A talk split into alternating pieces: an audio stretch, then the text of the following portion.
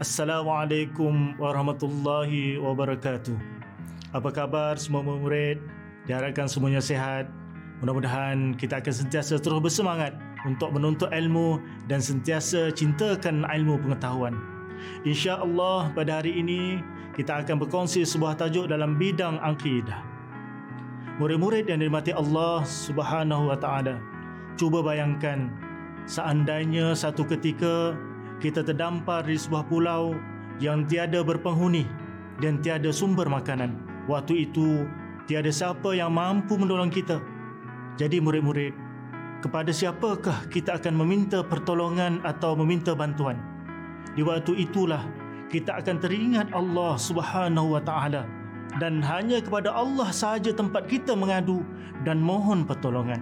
Sebab itu murid-murid, kita perlu sentiasa berserah diri pada Allah dan meningkatkan keimanan kita kepadanya kerana hanya kepada Allah tempat kita memohon memohon pertolongan di waktu tiada siapa yang mampu menolong kita oleh yang demikian perlunya iman dalam diri kita dan kita wajib mengakui bahawa tiada makhluk yang lebih berkuasa melainkan Allah Subhanahu wa taala.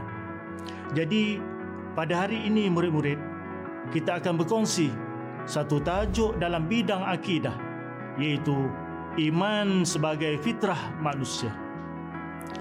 Baiklah murid-murid, sebelum kita meroskan sesi pengajaran hari ini, mari kita lihat dahulu objektif pembelajaran yang perlu dicapai pada hari ini adalah seperti berikut. Yang pertamanya, menerangkan pengertian iman dari segi bahasa dan istilah. Yang kedua, menghuraikan tiga tahap keimanan seorang muslim. Yang ketiga, menjelaskan dua perkara yang boleh membatalkan iman. Yang keempat, menerangkan dua kepentingan iman kepada manusia. Yang kelima, menerangkan usaha-usaha dan tindakan untuk melihara dan meningkatkan keimanan kepada Allah dalam kehidupan. Murid-murid yang dikasihi oleh Allah Subhanahu wa taala, adakah murid-murid tahu apakah yang dimaksudkan dengan iman? Iman daripada segi bahasa berasal daripada perkataan Arab amina berarti aman atau tenteram Iman berarti tasdik iaitu membenarkan dengan hati kepercayaan semata-mata mengakui dan membenarkan suatu tanpa mendustakannya. Firman Allah Subhanahu wa taala dalam surah Yusuf ayat yang ke-17 yang berbunyi A'udzubillahi minasyaitonirrajim wama anta bimu'minin lana walau kunna sadiqin. Surakallahul azim. Artinya, dan sudah tentu ayah tidak akan percaya kepada kata-kata kami ini sekalipun kami orang-orang yang benar. Murid-murid yang saya kasihi sekalian, fitrah manusia ialah beragama. Secara fitrahnya manusia memang telah beriman pada Allah sejak daripada alam roh lagi. Dan manusia telah mengakui bahawa Allah yang menciptakannya sehingga mereka wujud di dalam alam yang fana ini firman Allah Subhanahu wa taala dalam surah Al-A'raf ayat 172 yang berbunyi A'udzu billahi minasyaitonir rajim Bismillahirrahmanirrahim.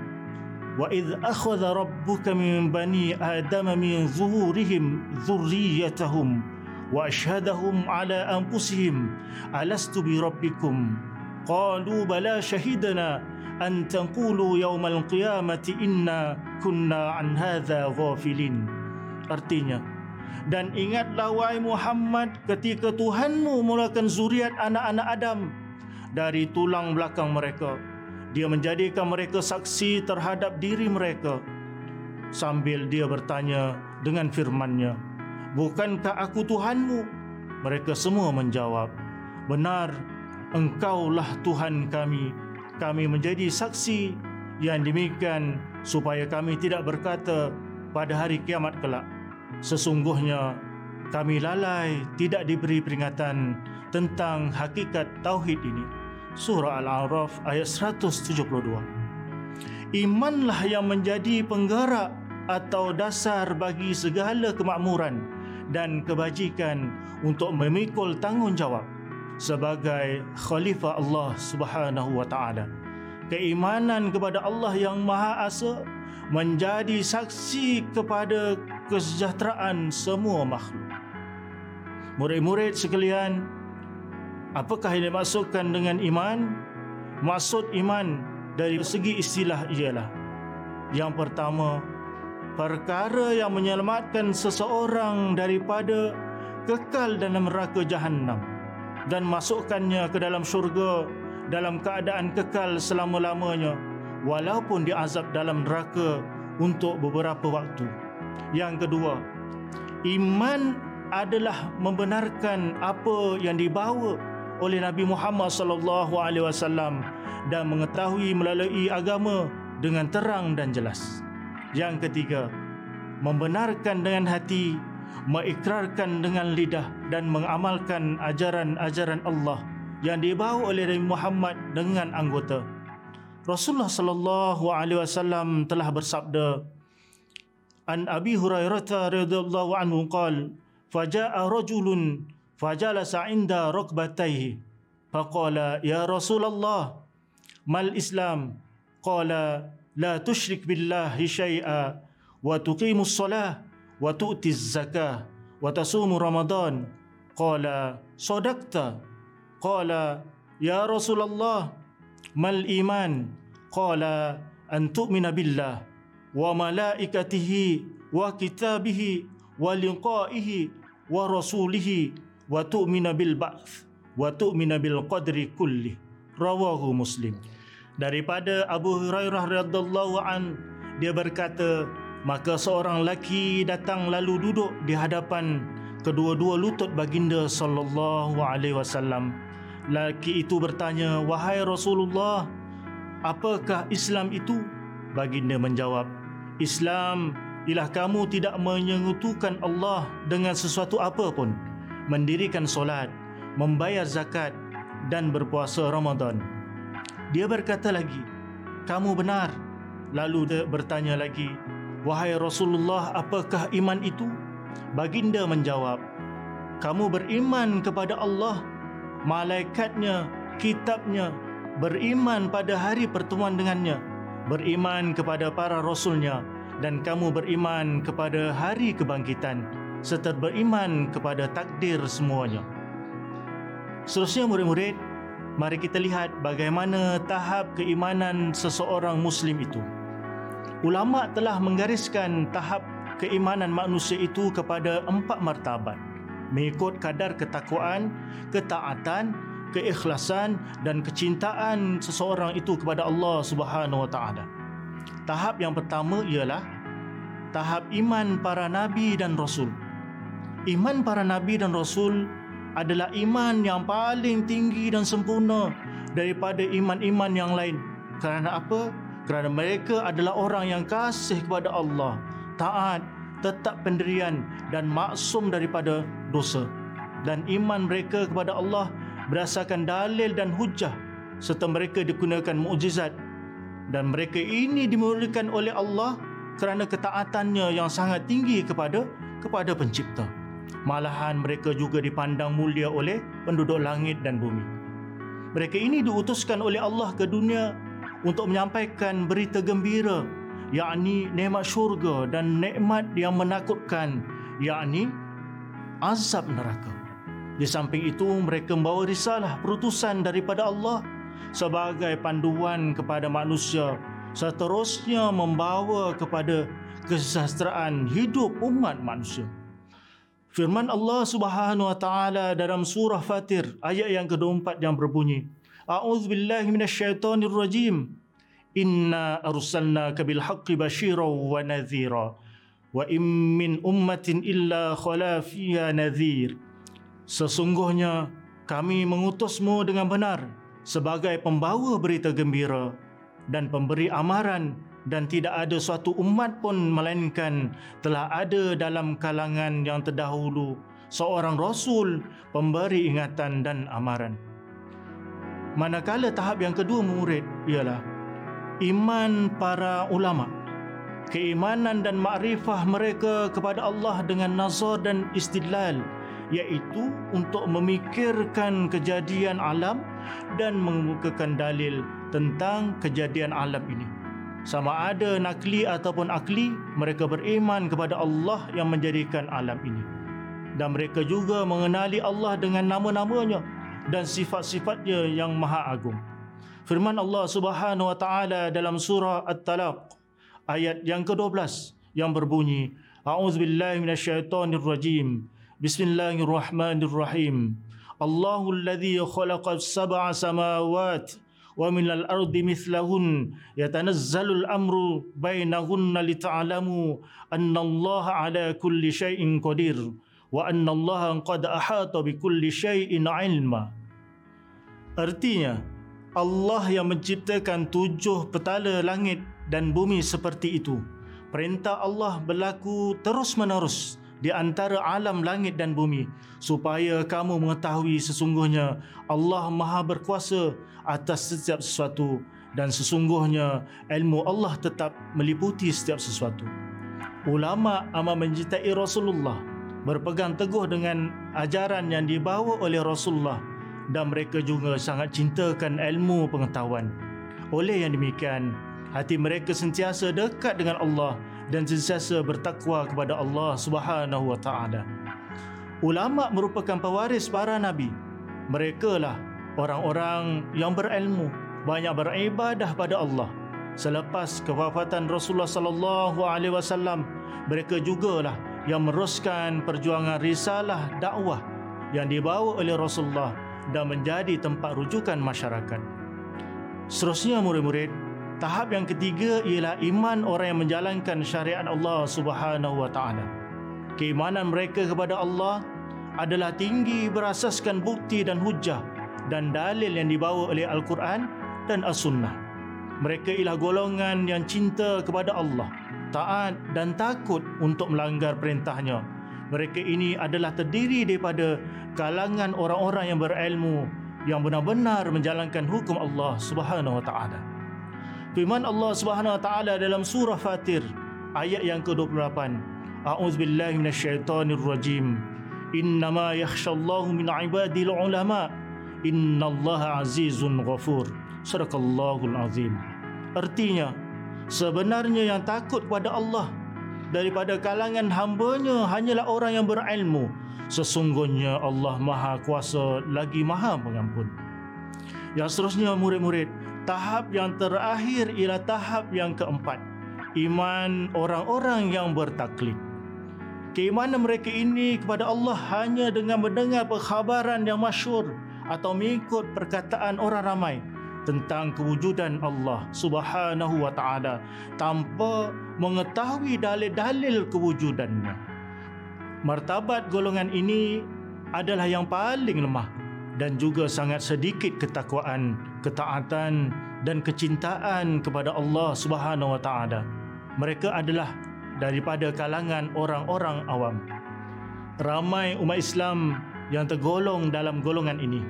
Kebanyakan mereka beramal dan beribadah adalah ikutan daripada ibu bapa dan nenek moyang mereka.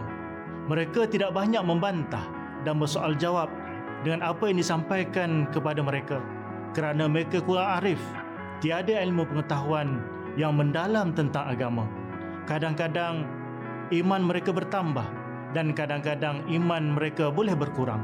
Satu ketika mereka sangat rajin beribadah kepada Allah Subhanahu Wa Taala dan satu ketika pula mereka berasa malas serta amat sedikit ibadahnya kepada kepada Allah. Kadang-kadang mereka taat kepada Allah dan kadang-kadang mereka sedikit alpa untuk mengingati Allah Subhanahu wa taala. Bagaimana murid-murid? Boleh faham ya apa yang telah kita bincangkan hari ini? Anda semua adalah murid-murid yang bijak. Sudah tentu cepat menerima apa yang saya sampaikan. Jadi, kita pindah pada perkara yang seterusnya itu perkara-perkara yang boleh membatalkan iman. Perkara-perkara yang bo- boleh membatalkan iman antaranya ialah Yang pertama adalah daripada sudut perkataan. Perkataan adalah apa yang diucapkan oleh seseorang. Yang kedua, seorang muslim akan sentiasa menjaga perkataan dan ucapannya agar tidak terjebak dalam kategori golongan yang terbatal iman. Contohnya, seseorang yang mengatakan bahawa undang-undang Islam adalah kejam. Allah tidak adil terhadap hamba-Nya. Mengatakan bahawa Rasulullah manusia biasa yang melakukan dosa. Mengatakan apa gunanya solat dan puasa jika Allah tidak memperkenankan doa kita. Mengatakan kepada mereka yang mengamalkan sunnah sebagai ketinggalan zaman dan kembali ke zaman silam. Mudah-mudahan murid-murid Allah akan tiasa memelihara kita daripada mengeluarkan kata-kata seperti ini yang kedua ialah perkara-perkara yang boleh membatalkan iman dari sudut perbuatan dan amalan. Yang pertama, seorang Muslim hendaklah menjaga amalan dan perbuatannya agar tidak terjebak dalam kategori golongan yang terbatal iman. Contohnya, meminta bantuan daripada syaitan ataupun makhluk halus untuk mendapatkan suatu perkara atau untuk menolak bala bencana, meminta nombor ramalan dan memuja kubur mengamalkan amalan khurafat iaitu amalan yang tidak termaktub dalam Al-Quran dan As-Sunnah serta bertentangan dengannya. Yang ketiga pula ialah perkara-perkara yang boleh membatalkan iman daripada sudut iktikad iaitu hati. Iktikad adalah satu kepercayaan dalam hati seseorang. Seseorang Muslim hendaklah menjaga iktikadnya agar tidak tergolong dalam kategori golongan yang terbatal iman. Contohnya, seorang yang beriktikad bahawa agama lain lebih baik daripada agama Islam atau beriktikad bahawa ajaran agama Islam sudah tidak sesuai untuk diamalkan pada masa kini. Contoh yang seterusnya ialah meletakkan kebergantungan hidup selain daripada Allah di mana mereka lebih takutkan manusia berbanding takut kepada Allah. Mereka menganggap bahawa makhluklah yang menetapkan dan memberi rezeki kepada mereka sehingga mereka lupa semua rezekinya adalah datang daripada Allah Subhanahu wa taala. Murid-murid yang saya kasih sekalian, selesai sudah kita mempelajari perkara-perkara yang boleh membatalkan iman, seterusnya kita lihat pula apakah kepentingan iman kepada manusia.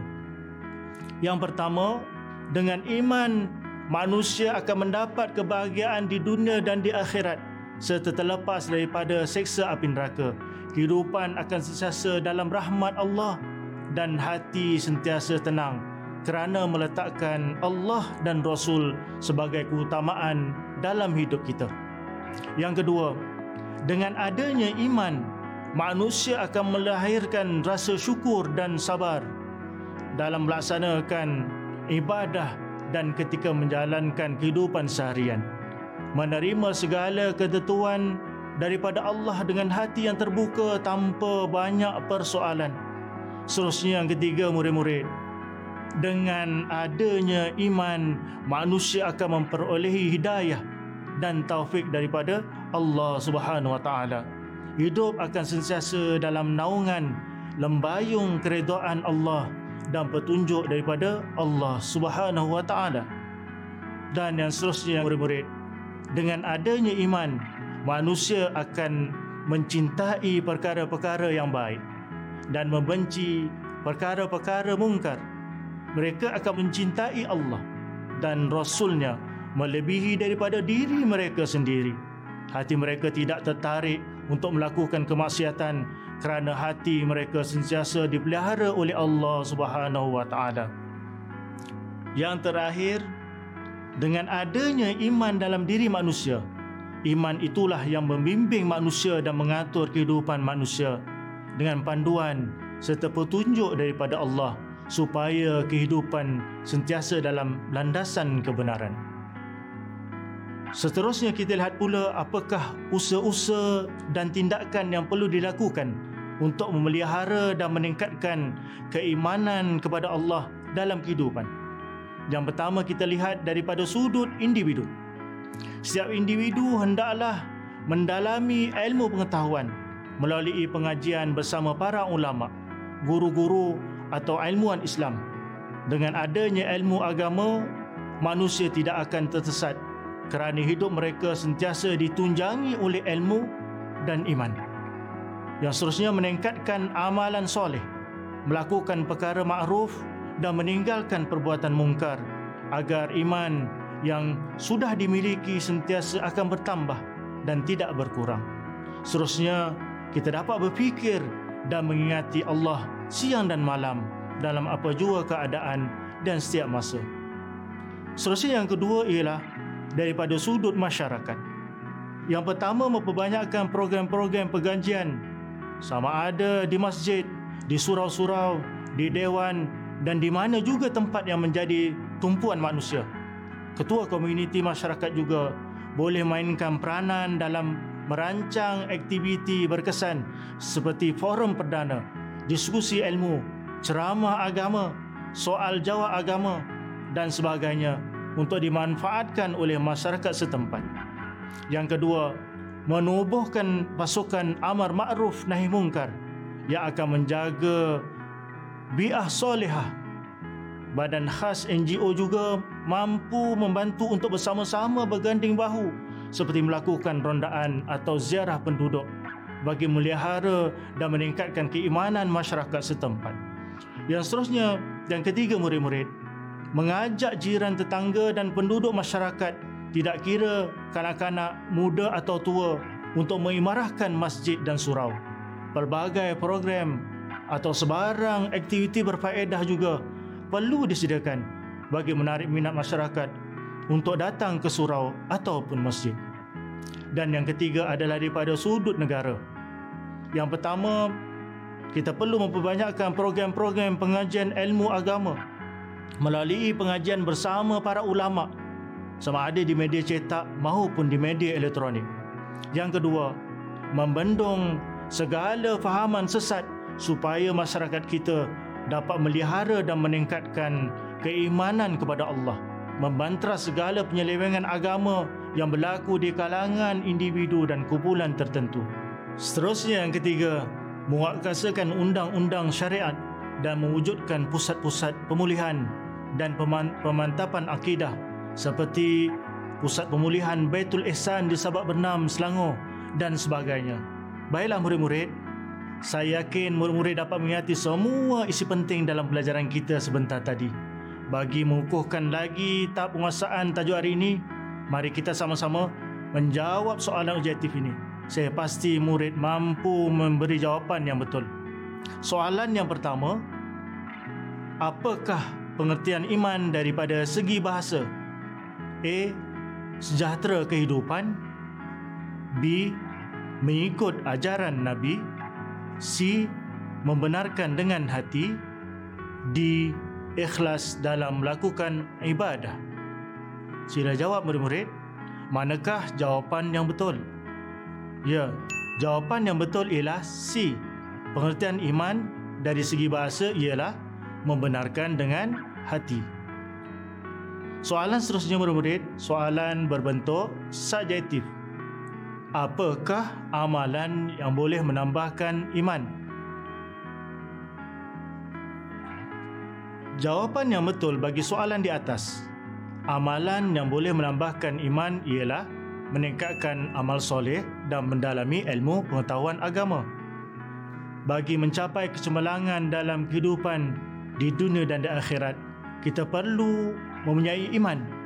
Iman bukan sekadar di lafaz, dan diyakini dalam ikrar kita akan tapi perlu disertai dengan amal perbuatan bagi membuktikan kita benar-benar beriman kepada Allah Subhanahu Wa Taala. Oleh demikian, kita perlu semakkan dalam hati saya perlu memiliki iman yang sebenar-benarnya dan berpegang teguh dengannya agar saya menjadi insan yang soleh dan seterusnya mampu memuslihkan orang-orang yang di sekeliling saya. Baiklah, Sekian saja perkongsian kita pada hari ini.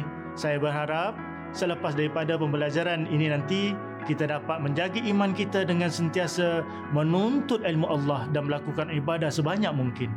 Apa yang penting kita lakukan dengan ikhlas bila kita jaga iman kita, Allah akan jaga kita dan Allah akan sayang kita. Mudah-mudahan murid-murid kita akan bukan sentiasa cemerlang dalam pelajaran tapi juga cemerlang dari segi saksiah dan peribadi kita. Insya-Allah kita sama-sama berazam untuk melakukan perubahan pada diri kita. Mudah-mudahan hari ini diri kita lebih baik daripada semalam. Semoga kita berjumpa lagi untuk episod yang akan datang. Selamat beramal. Assalamualaikum warahmatullahi wabarakatuh.